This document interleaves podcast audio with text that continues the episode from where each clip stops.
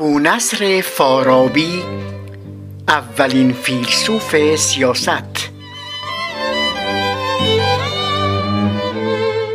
سلام بر شما خانم ها و آقایان محترم دوستان عزیز و اهل تمیز.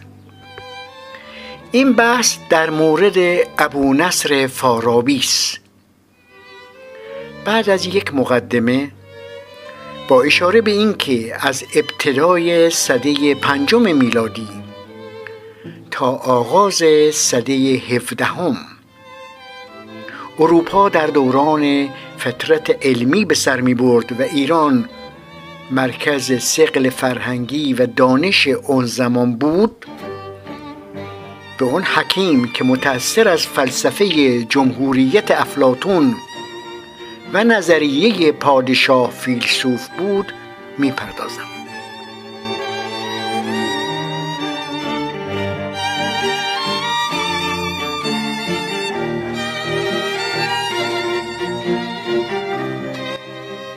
من فارابی را دوست دارم چون حقیقت را درک و بیان می کرد بر برهان عقلی و استدلال منطقی تکیه داشت و با وجود آشنایی با خطاب و شعر و استعاره که قدرت زبان است به سقوط گفتار نیفتاد و مداح قدرت نشد.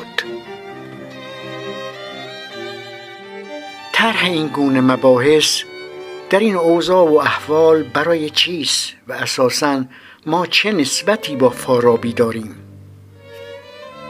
مهمترین نسبت ما با فارابی تلاش وی در گشودن افقهای جدید و قبارزدایی از گزاره های ظاهرا بدیهی است. بدیهیاتی که گرچه قضایای نظری بر آنها مبتنیاند اما همیشه نشانی حق و واقع نبوده خالی از چون و چرا نیستند. دوستان دانشور و فرهنگ ورز فلسفه در ایران سنت بسیار طولانی دوازده قرنی دارد و تنها اگر مورد مطالعه دقیق قرار دهیم به قنای آن پی می‌بریم.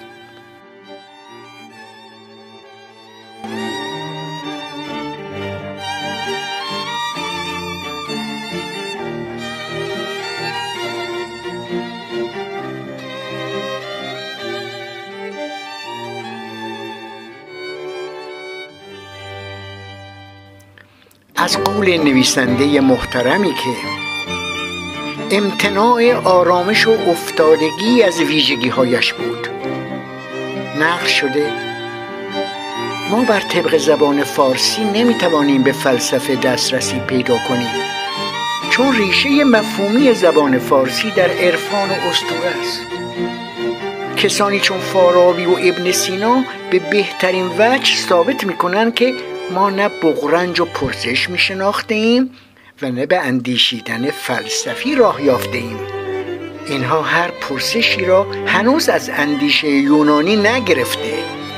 در پندار و یقین اسلامی مسخ یعنی ناپرسیدنی دینی کردهاند. بگذاریم. داشتم می‌گفتم فلسفه در ایران سنت بسیار طولانی دوازده قرنی دارد. و تنها اگر مورد مطالعه دقیق قرار دهیم به قنای آن پی می‌بریم. آیان ذکر است که بحث عالم خیال که شهاب الدین یحیی سهروردی هم در فلسفه ایران مطرح نموده. و به وسیله ملا صدرا پرورش یافته در گذشته در فلسفه غربی چندان توجه نشده است. تنها در عصر کنونی است که کسانی چون ژیل بردورانت مبحثی تازه در فلسفه غربی گشودند. شنوندگان محترم پیش از فارابی ابوالعباس ایران شهری ابو یوسف یعقوب ابن اسحاق کندی الکندی. ابو زید بلخی احمد ابن طیب سرخسی به فلسفه تعلق خاطر داشتند. بعد از فارابی نیز ابوالحسن آمری ابن سینا خیام ابن عربی ابن ترکه اصفهانی میرداماد صدر المتعهلین و دیگران فلسفه را بر سر زبانها انداختند. در آرای فارابی گاه عقل یونانی نوز با وحی و عرفان در هم می آمیزد اما او جستجوگر بود و در پی علل نهایی ساخت جهان ارکان هستی و نیستی و آغاز و انجام انسان. فارابی مانند ابن رشد نیست که تنها یک شارح باشد بلکه حکیمی مؤسس است. اهل فلسفه بود و با اون خیشاوند. فلسفه فیلوسفیا چیست؟ خرد دوستی است و پرداختن به پرسش های مربوط به عقل وجود دانش ارزش ها ذهن زبان و کندوکاف در چیستی ها و چرایی ها پرسش بنیادین فارابی پرسش از وجود است. او وجود را هم به لحاظ حضور و هم به لحاظ کشف او وجود را هم به لحاظ حضور و هم به لحاظ کشف آشکارترین امر برمی شمارد البته نوآوری های وی در سایه فلسفه سینوی ابن سینا و فلسفه صدرایی ملا صدرا چندان توجه نشده است. برای فارابی فلسفه بسیار جدی بود و آن را از الهیات جدا می کرد معتقد بود سخنی را نباید گفت که بدیهی و برهانی نباشد.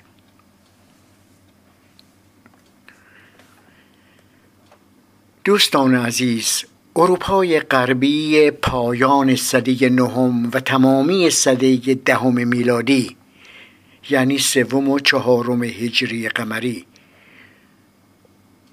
دوران پراکندگی سیاسی تجزیه حکومت های بزرگ پیدایش واحدهای خودمختار فئودالی و ستیزهای مستمر و طولانی بود.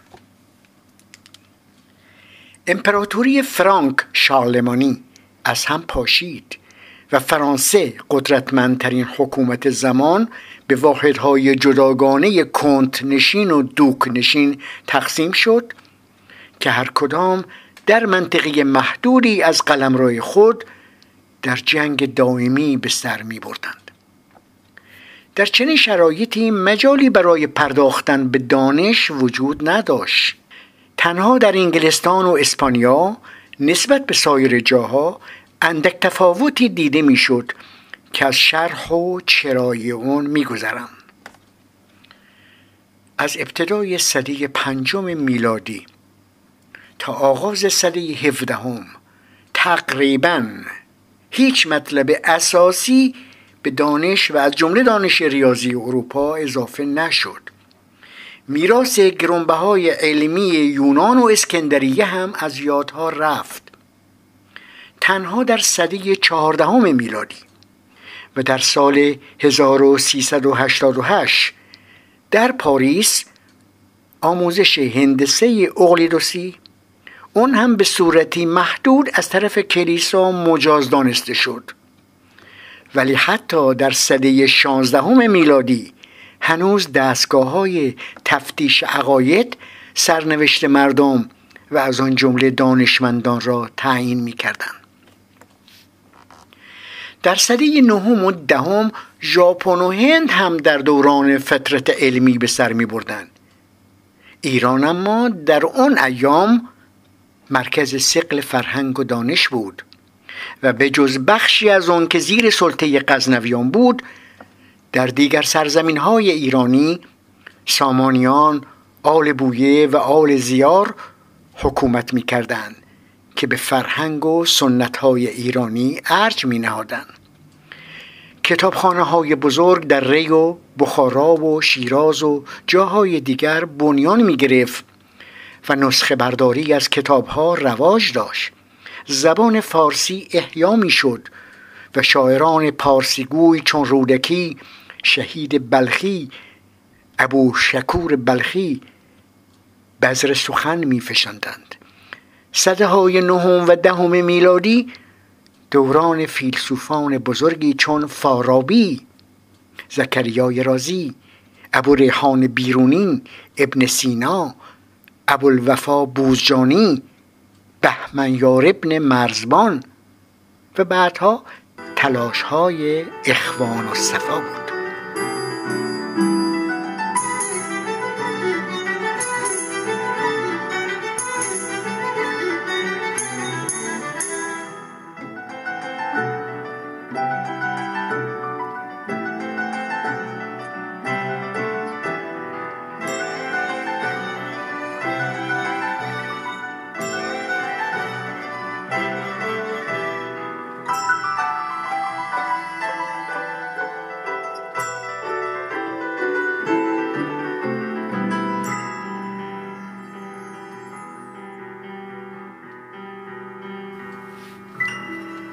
شاید بیشتر ما ندانیم که فارابی به ریاضیات هم پرداخته است.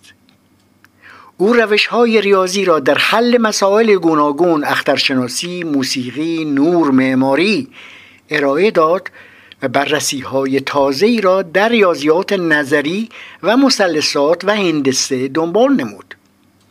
در کتاب خودش شرح المجستی بطلمیوس تانژانت و کوتانژانت را در دایره مثلثاتی بست داد. فارابی در بررسی انتقادی از کتاب المجستی بطلمیوس کوشیده به پدیده های اخترشناسی جنبه محاسبه ای بدهد. در بررسی هایش داده های عددی وجود ندارد ولی با به کار گرفتن قالب های خطی مثلثاتی و گسترش مفهوم عدد تا مرز روش های جبری پیش می رود.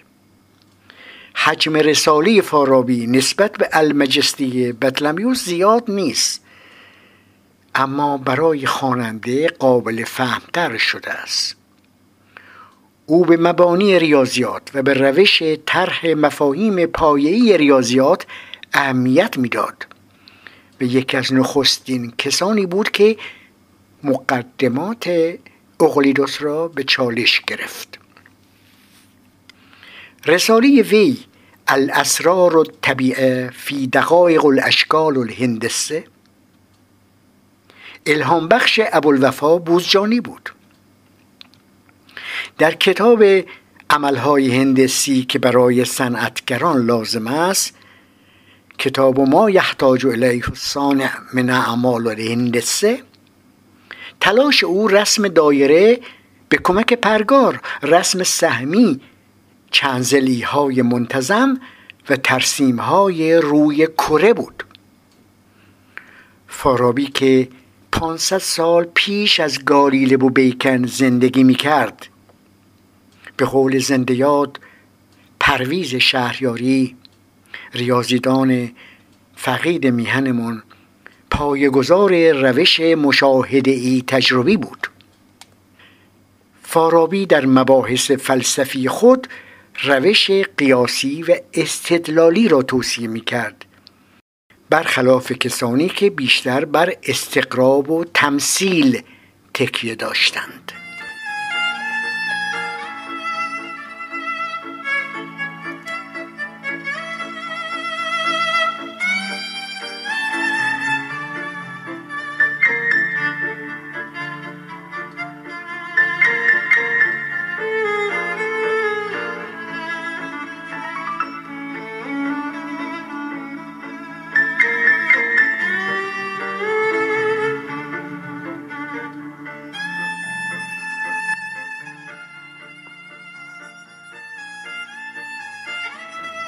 ابو نصر فارابی.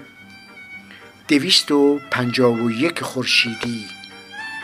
به دنیا آمد و سیصد و بیست و نه درگذشت. محل تولد او روستایی بود با نام وسیج در نزدیکی فاراب.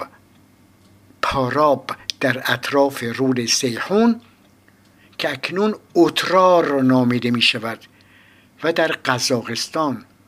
استان ترکستان واقع شده. فاراب تا عصر فارابی مانند سایر نقاط ماورا و نهر تابع حکومت مرکزی خراسان بود. خراسان بزرگ که از بخارا پایتخت سامانیان شرق ایران را اداره می کرد زبانهای غالب بر منطقه سقدی، دری، تخاری و خارزمی بود.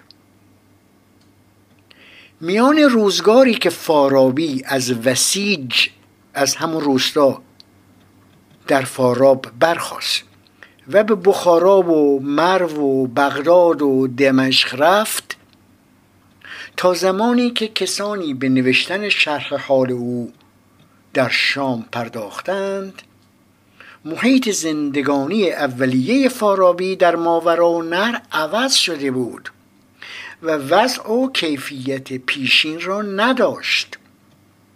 ترک ها و تاتارها بر جای سقلی ها و تخارها و خارزمی ها و مردم دیگر ماورا و نهر نشسته بودند و ناحیه فاراب که بخشی از حدود ماورا و نهر و مرز خراسان بزرگ را تشکیل می‌داد به ناحیه ترک نشین تبدیل شده بود. این تحول وضع که انعکاس آن 300 سال بعد از مرگ فارابی در دمشق موجب اشتباه نویسندگان شام در مورد اصل و زبان و, حتی جامب و سرپوش و تنپوش فارابی را فراهم کرده در خراسان خیلی زودتر برای مردم شناخته شده بود. ابوالحسن علی ابن یوسف قفتی ابوالفرج ابن عبری یاقوت حموی اسماعیل ابن علی ابوالفدا و محمد قزوینی و کسان دیگری که من نمی‌شناسم بر ترک بودن فارابی انگوش گذاشته و بدیع زمان فروزانفر نام پدر و جد فارابی ترخان و اوزلوخ را در شمار اسامی ترکی نوشته است. پادشاه سخت هم البته همین نام ترخان را داشت و اسم یکی از فرماندهان بابک خورمدین هم ترخان بوده. نام ترخان در سقدی و ایرانی شرقی فراوان کاربرد داشته است. گفته می شود فردریش دیترسی آلمانی کارادوو فرانسوی کارل بروکمن رینولد نیکلسون و ادوارد براون آنها هم فارابی را اهل ترکستان نوشتند. دو نکته. اسامی دستگاه های موسیقی که فارابی در آثارش نام برده غالبا ایرانی و پارسیس. بعدا به این موضوع برمیگردم. دو در کتاب الحروف فارابی واژگان پارسی و یونانی و سوریانی و سغدی آورده شده اما یک واژه ترکی در آن نیست. پدر و مادر فارابی از سغدیان ایرانی بودند. او از نظر برخی تاریخ نگاران پارس نژاد و از نظر برخی دیگر ترک نژاد است. ابن ابی اسیبعه در عیون الانبا شهر زوری در تاریخ الحکما و ابن ندیم در الفهرست او را پارسی الاصل و اهل فاراب خراسان بزرگ در نزدیکی بلخ می‌دانند که جایی در افغانستان امروز است. اما ابن خلکان در کتاب وفیات الاعیان وی را اهل فاراب ماورا و نهر می‌داند که در قزاقستان امروز قرار دارد. بماند که هر دو منطقه یعنی بلخ و ماورانهر تحت حکومت پادشاهان ایرانی بودند. خوب است این موضوع رو بیشتر کش ندهیم. شاخ گل هر جا که می‌روید گل است.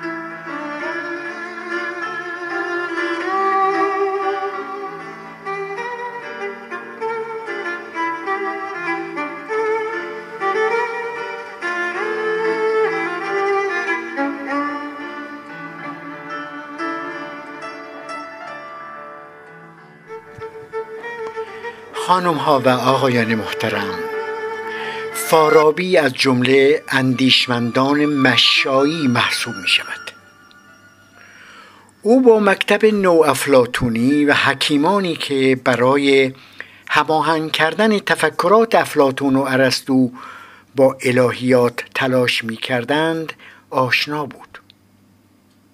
بیشتر عمر خود را در دارالخلافه حکومت عباسیان در بغداد گذراند. دوران زندگیش همزمان با ضعف خلافت عباسی بود. در آن ایام خاندانهای بزرگ وزیران خراسان مانند برمکیان که در دربار خلافت عباسیان کم و بیش هوای آلمان را داشتند از میان رفته و کسی جانب امثال فارابی را نمی گرفت سامانیان و آل بویه نیز هنوز قدرت چندانی نداشتند. فارابی در دوران پایانی عمر خود به دعوت سیف و دوله حمدانی به دربار او رفت و مدتی در حلب گذراند. به شام و مصر نیز سفر کرد و عاقبت در دمشق جان سپرد. از ابن خلدون نقل شده که ارسطو را معلم اول گفتند چون اونچه از مباحث و مسائل منطق پراکنده بود جمع کرد در تهذیب آنها کوشید و منای اون را استوار نمود. فارابی هم در این راه کوشید و تمام اون مسائل را از ترجمه های پراکنده گرد آورد. او در فهم فلسفه یونان به پایه رسید که معلم دوم نام گرفت. فارابی آثار ارسطو را مطالعه کرده بود و در شکوفایی دوباره فلسفه یونان و گسترش آن در خراسان بزرگ سهم به سزایی داشت. هرچند مرعوب افلاتون و ارسطو نبود. در آثارش به شرح و نقد آثار ارسطو و افلاتون پرداخته است. نوشته های فارابی در سیاست نمودار اطلاع وسیعش درباره جوامع بشری است. درباره مدینه فاضله و شهر آرمانی فلاسفه هم نوشته است. وی در آثار خود کوشیده معتقدات دینی را با اصول فلسفی از خرافه و توهم دور سازد. این کار پس از او در عواسط قرن دهم میلادی به وسیله اخوان و صفا پیگیری شد. با اینکه فارابی بعد از الکندی یعقوب ابن اسحاق کندی با اینکه فارابی بعد از الکندی و در تکمیل کارهای او در جهت آشتی علم و ایمان تلاش کرد و بر بسیاری اثر گذاشته بود مورد انتقاد کسانی چون ابن توفیل و غزالی و ابن رشد قرار گرفت. غزالی در کتاب تهافت الفلاسفه تناقضگویی فیلسوفان و ابن رشد در تهافت و تهاوت تناقض در تناقض.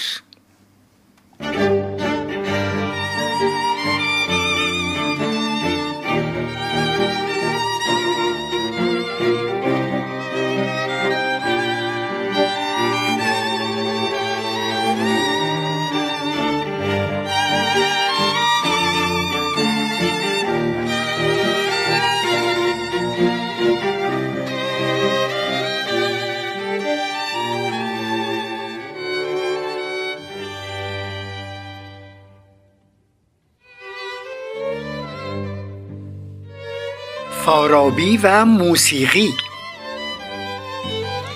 بین قرن سوم تا دهم هجری شماری از ایرانیان درباره موسیقی رساله نوشتند. از جمله فارابی.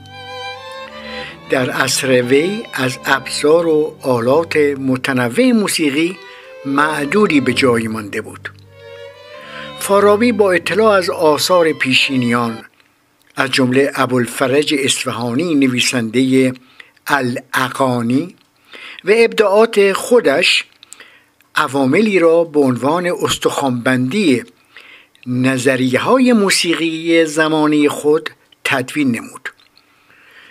به نظر می رسد مقصود فارابی علاوه بر جنبه علمی راهنمایی موسیقیدانان عصر خود به روش هایی بوده که هنر آنان را بر پایه های محکم استوار سازد. هنری که قواعد و قوانینش تا اون زمان تثبیت نگشته یا در تغییر بوده است. بیان موسیقیدانان هم عصر فارابی از یک طرف شامل شرح قوانین کلی موسیقی است که می توان بر هر نوع موسیقی قابل تطبیق دانست. و از طرف دیگر شرح خصوصیات موسیقی است که از موسیقی ایران سرچشمه گرفته و در کشورهای دیگر معمول بود. با این حال روش فارابی در تجزیه و تحلیل مسائل نشان می‌دهد در عین آشنایی با عقاید پیشینیان از جمله فیساغورس و افلاتون خودش حرف تازه دارد. و در این مورد از آنان پیروی نمی کند. برای آنان رابطه موسیقی با اوضاع و احوال آسمان و خواص روح و این قبیل مقولات اهمیت داشت و فارابی در رد این عقاید سریح است.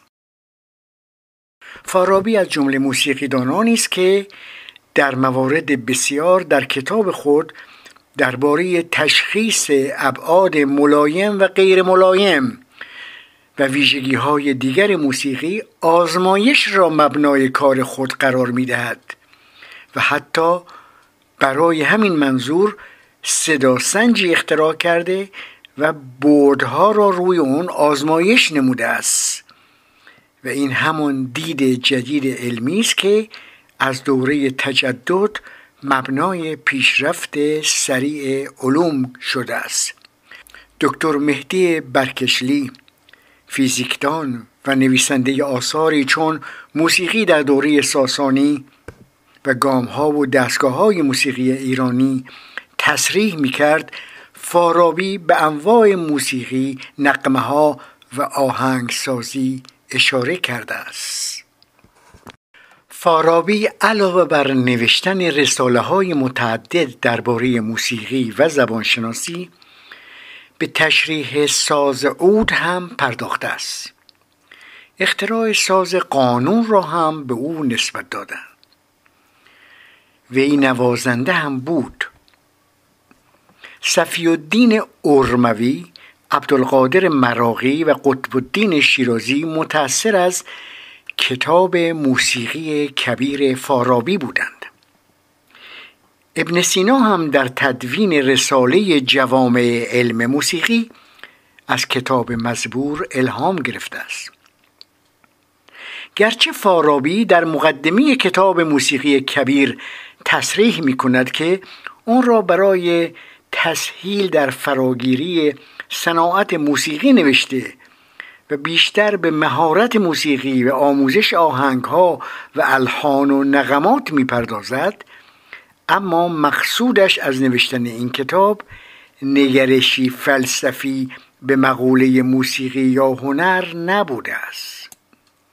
البته فارابی در بحث قوه خیال نقشی برای آن قائل است که می توان چنین کار کردی را با بحث شکگیری اثر هنری تا حدی تا حدودی مرتبط دانست. به اعتقاد او یکی از کارکردهای قوه خیال بازنمایی شباهت غیرحسی و تمثیل است. محاکات میمسیس. محاکات عبارت است از بیان چیزی که همچون پدیده دیگری باشد. اما خود اون نیست. فارابی در مقدمه کتاب موسیقی کبیر نوشته برای اینکه اندیشمند خوبی در تنظیم نظریه ها باشیم باید سه شرط را در نظر بگیریم. یک همه قاعده ها را خوب بدانیم. دو توانایی نتیجه گیری های لازم از این قاعده ها را داشته باشیم. سه بتوانیم به نظریه های نادرست پاسخ داده اندیشه ها و عقاید دیگران را تجزیه و تحلیل کنیم. او در توضیح موسیقی از چگونگی ترکیب الهان نغمات و نیز ساخت و استفاده از سازها سخن گفته. اما تنها در پی گزارشی از دانش موسیقی است و نه طرح مباحث فلسفی درباره آن. شاید بتوان موسیقی را به عنوان موضوعی حاشیه‌ای در بین آثار فارابی جستجو کرد. اضافه کنم که فارابی در میان دوازده مقام نام برده شده در کتاب مزبور مقام یازدهم را با نام مهرگان ثبت کرده است. نام دستگاه های موسیقی که در آثار فارابی نام برده شده غالبا ایرانی و پارسی است رهاوی حسینی راست ابو سلیک زنگوله زیرگونه اشاق حجاز عراق اصفهان نوا مهرگان زیرفکند کتاب موسیقی کبیر به زبان فارسی توسط دکتر آزرتاش آزرنوش سال 75 و دکتر مهدی برکشلی سال 1392 ترجمه شده بخشی از کتاب را نیز فرهنگ مرشزاده به فارسی برگردانده و در مجله موزیک ایران منتشر شده است کتاب موسیقی کبیر جنبه های گوناگون موسیقی مانند مقامات را تعیین می کند.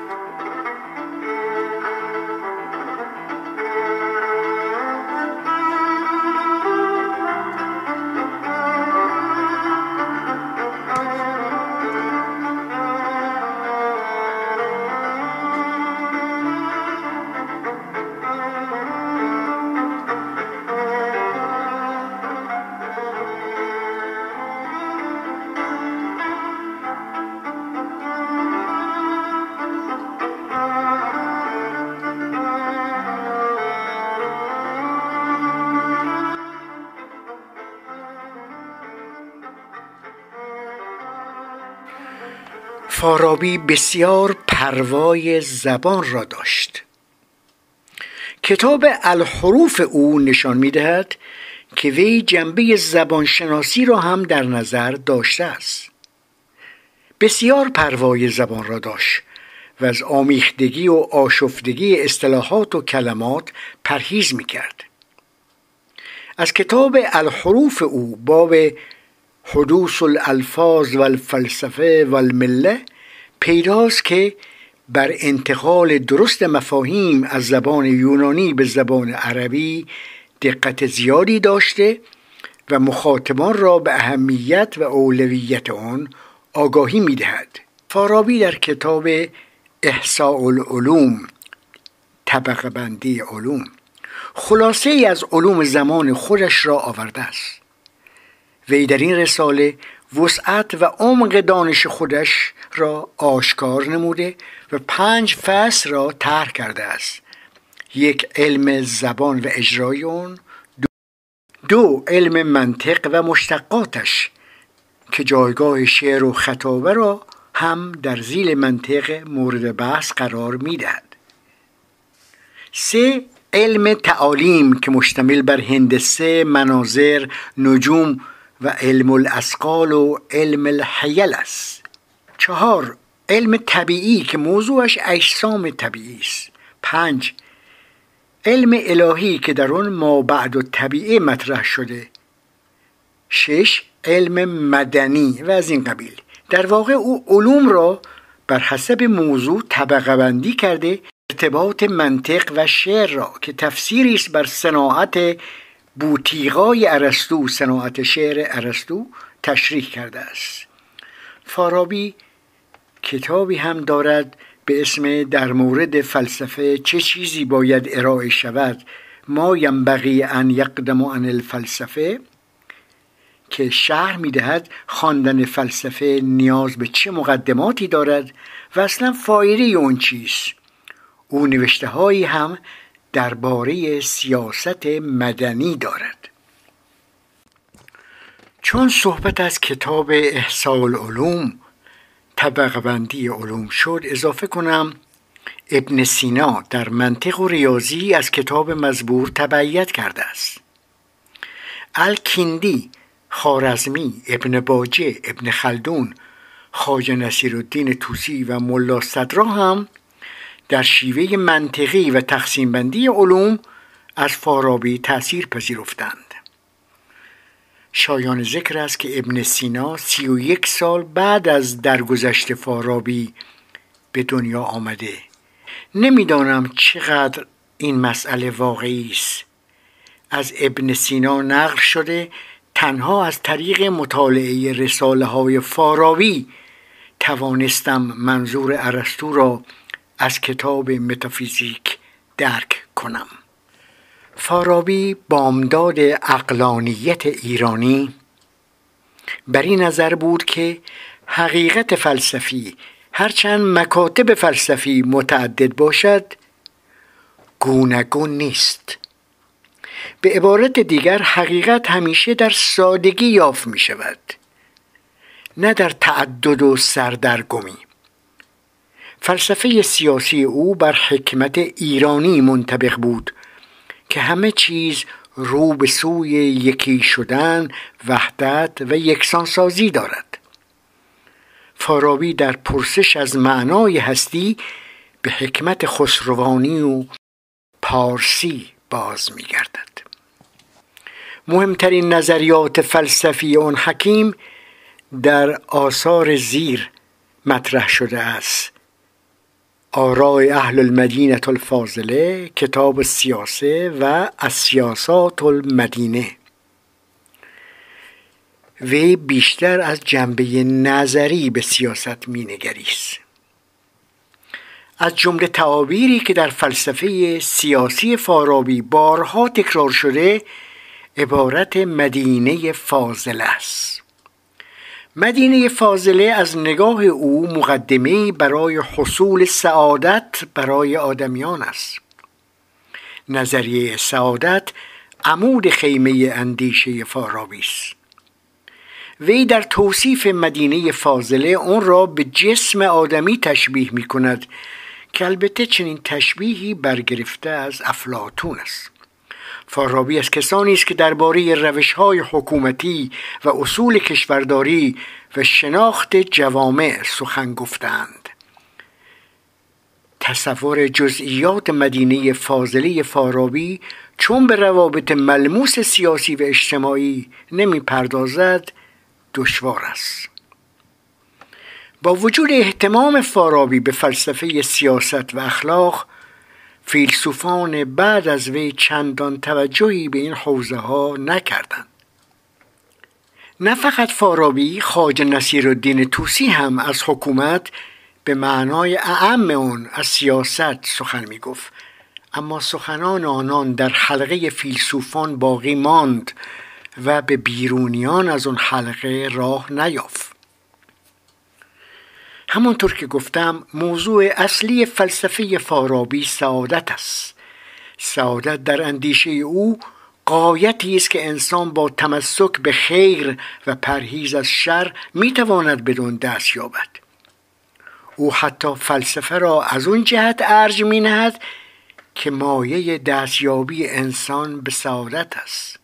همین سنگ بنایی است که فارابی بر آن مدینه فاضلی خود را بنا می کند بدین معنا که هر جماعتی هر فردی و هر عملی در مدینه فاضله تنها در صورتی می‌تواند وجود داشته باشد که دیگران را در نیل به سعادت یاری کند.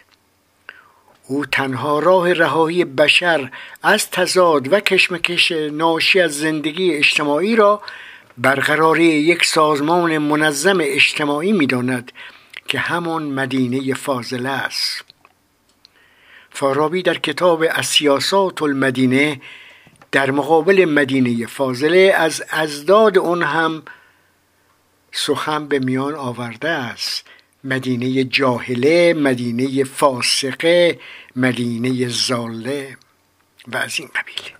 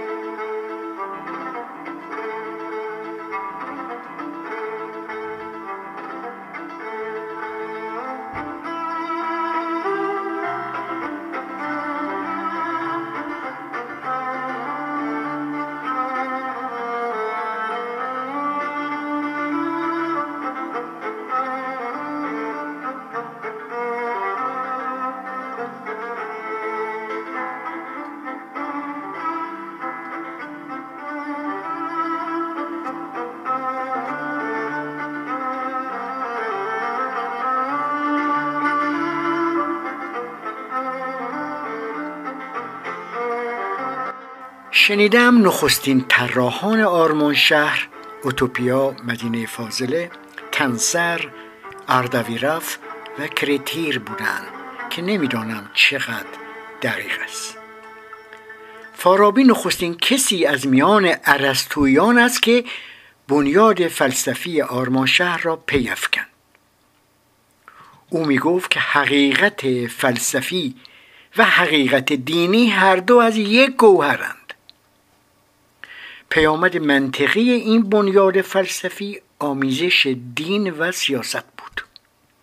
فارابی بر این نظر بود که شاه شاهان با عقل فعال در پیوند بوده است. آنچه وی عقل فعال مینامید برگردانی از فره ایزدی است. فارابی بر این نظر بود که ایرانیان داناترین مردم را که در رأس حرم این مدینه فاضله قرار دارد شاه یونانیان فیلسوف و مسلمانان رسول یا امام نام نهند. بماند که همه این دیدگاه فارابی را ندارند که حقیقت فلسفی و حقیقت دینی از یک گوهرند. مهمترین کارهای فارابی تا اونجا که من می‌دانم به شرح زیر است. الحیل روحانیه و الاسرار و طبیعه فی دقایق الاشکال الهندسیه. شرح المجستی. الجمع بین رأی الحکیمین افلاتون الالهی و ارسطو تالیس. او در این کتاب نه سخن ارسطو را گفته و نه افلاتون را بلکه حرف خود را زده است. کلام فی شرح المستقلق من مصادرات المقالت الاولا و الخامسه من اغلیدوس. درباره آرای اغلیدوس. آرای اهل المدینه الفاضله اندیشه های اهل مدینه فاضله. فسوس الحکم یعنی نگین های حکمت. خیلی ها بر اون شهر نوشتن از جمله شرح فسوس الحکم فارابی نوشته جلال الدین آشتیانی. احساء العلوم که اشاره شد طبقبندی ارائه شده توسط فارابی. که این در واقع شکل دیگری از طبقبندی ارسطویی است اون چه شایسته است قبل از فلسفه فرا بگیریم. از المدینه. این کتاب درباره اقتصاد سیاسی است. رساله فی ماهیت العقل درباره چیستی عقل. تحصیل و سعاده به دست آوردن سعادت در اخلاق و فلسفه نظری است. اجوبه عن مسائل و فلسفیه. پاسخهایی به مسائل فلسفی. اعراض ارسطوطالیس فی کتاب ما بعد الطبیعه مقاصد ارسطو در کتاب متافیزیک. این کتاب یکی از مهمترین کتب فارابی است که مورد استفاده ابن سینا هم قرار گرفت. رساله فی سیاسه در مورد سیاست. کتاب موسیقی کبیر و پیش نیازهای آموزش فلسفه ارسطو. رسالت الحروف که اشاره شد. فارابی در این رساله به کتاب متافیزیک ارسطو می‌پردازد و درباره واجه های عربی و فارسی و یونانی که بر عینیت و تحقق دلالت دارد بحث می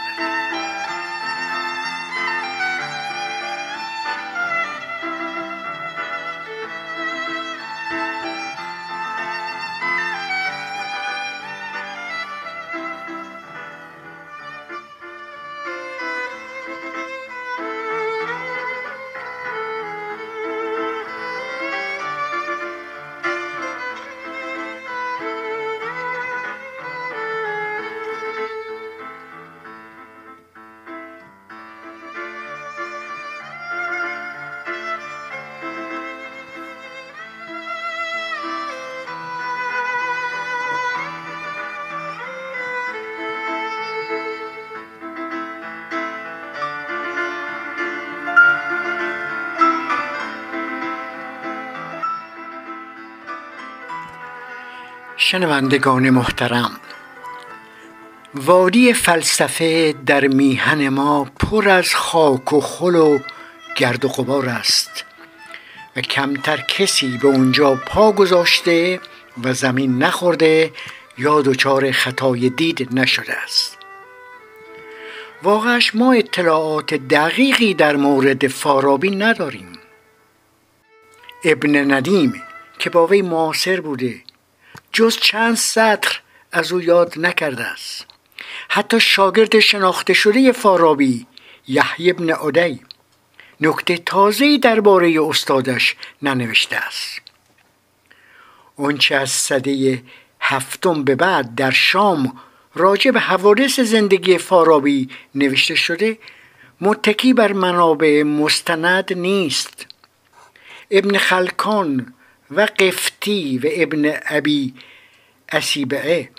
به جمعآوری متلها حکایاتی از قول ساعد اندلسی و زبان مردم محل پرداختن و به یاری این قصه ها خواستند خلی را که در فراخنای زندگانی فارابی هنگام توقف در سوریه و مصر به وجود آمده بود پر کنند.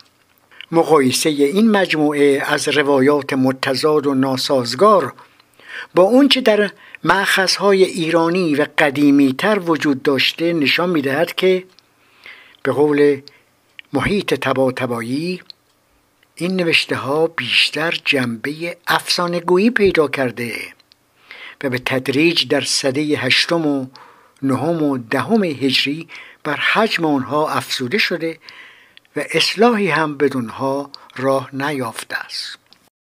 دوستان عزیز قبل از قرائت منابع بحث مربوط به ابو نصر فارابی چند نکته را اشاره کنم.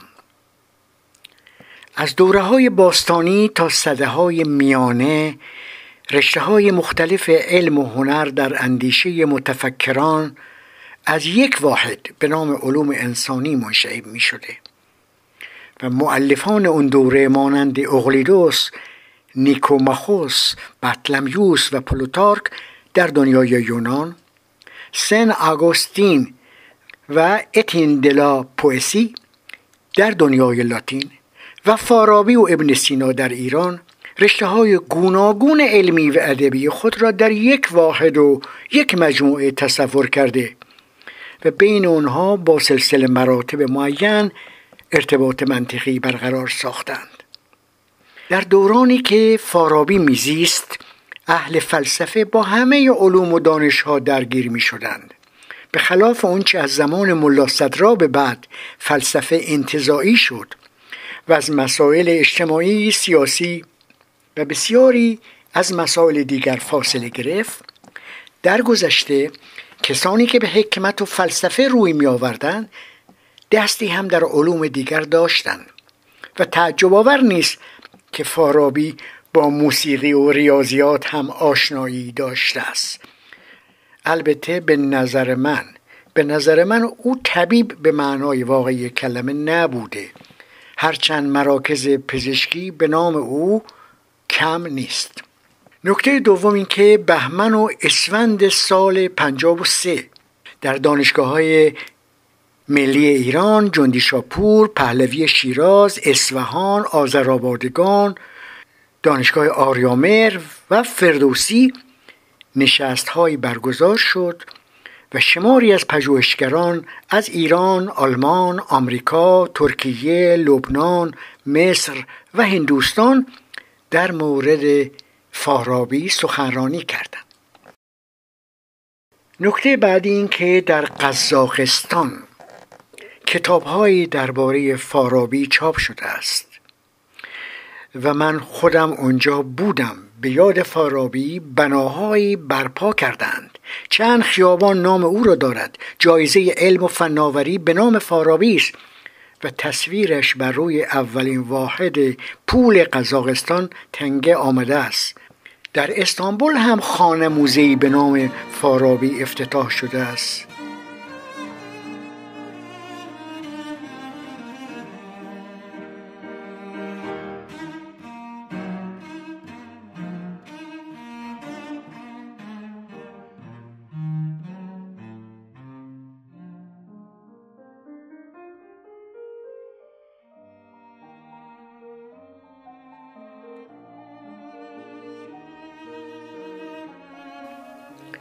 در آغاز بحث اشاره نمودم نویسنده ای که امتناع آرامش و افتادگی از ویژگی هایش بود نقل کرده کسانی چون فارابی و ابن سینا به بهترین وجه ثابت می‌کنن که ما نه بقرنج و پرسش میشناخته ایم و نه به اندیشیدن فلسفی راه یافته ایم اینها هر پرسشی را هنوز از اندیشه یونانی نگرفته در پندار و یقین اسلامی مسخ یعنی ناپرسیدنی دینی کردن اساسا ما بر طبق زبان فارسی نمی‌توانیم به فلسفه دسترسی پیدا کنیم چون ریشه مفهومی زبان فارسی در عرفان و استوره است. آیا واقعا چنین است؟ آیا واقعا ریشه مفهومی زبان فارسی فقط در عرفان و استوره است؟ نخستین کتاب فارسی که در مورد ستاره شناسی و هندسه و حساب نوشته شده از تفهیم ابوریحان بیرونی به زبان فارسی است پر از اصطلاحات ریاضی. دانشنامه علایی اثر ابن سینا مملو از اصطلاحات فارسی و پزشکی به زبان فارسی است. هدایت المتعلمین نوشته خوینی بخاری از نخستین کتابهای پزشکی به زبان فارسی است پر است از اصطلاحات پزشکی. مهمترین اثر سید اسماعیل جرجانی در پزشکی. ذخیره خارزشاهی به زبان فارسی است. بگذاریم در کتب زیر به ابو نصر فارابی اشاره شده است. التنبیه الاشراف مسعودی صفحات 105 و 106 مفتاح السعاده و مصباح السیاده جلد نخست صفحه 293 سورة الارض ابن حوغل صفحه 417 السعاده و الاسعاد آمری صفحه 194 و 311 الفهرست ابن ندیم صفحه 368 طبقات الامم ابن ساعد صفحه 53 تحافت الفلاسفه غزالی صفحه 64 و غیر از این. حی ابن یقزان ابن توفیل صفحه 61 و 63 عیون الانبا فی طبقات الاطبا ابن ابی اسیبه جلد سه سیصد و سی و سه دویست و بیست و سه. الجامع المختصر ابن سائی صفحات نخست کتاب. مسالک الابصار ابن فضل الله العمری صفحه 62 الوافی بالوفیات الصفتی جلد یک صفحه 113 و 106 البدایه و نهایه ابن کثیر جلد 11 صفحه 324 الکشکول البها العاملی کشکول شیخ بهایی جلد دو صفحه 83 روزات الجنات محمد باقر خانساری صفحه 681 بدیع اللغه المیبودی صفحه 120 مقدمه ابن خلدون صفحه 421 به بعد. بخشی از منابع این بحث را قرائت می کنم متن کامل اون همچنین منابع غیر فارسی و غیر عربی در سایت خودم در مطلب مربوط به این بحث ثبت شده است. فارابی و بنیانگذاری فلسفه سیاسی محسن مهدی. رساله در دانش الهیات ابو نصر فارابی ترجمه سعید رحیمیان. فلسفه و شریعت درباره فلسفه سیاسی ابن میمون فارابی ابن سینا و ابن رشد از لئو اشتراوس. موسیقی کبیر. ابو نصر فارابی. سیاست مدینه ابو نصر فارابی. قدرت سیاسی در اندیشه ایرانی از فارابی تا ناینی علی اصغر حقدار. درآمد فلسفی بر تاریخ اندیشه سیاسی در ایران سید جواد تباتبایی. تأملاتی در وجود شناسی ابو نصر فارابی فاطمه شهیدی چیستی و چرایی هنر تلاشی برای فهم هنر در نگاه فارابی. جلال محدثی. الجمع بین رأی الحکیمین.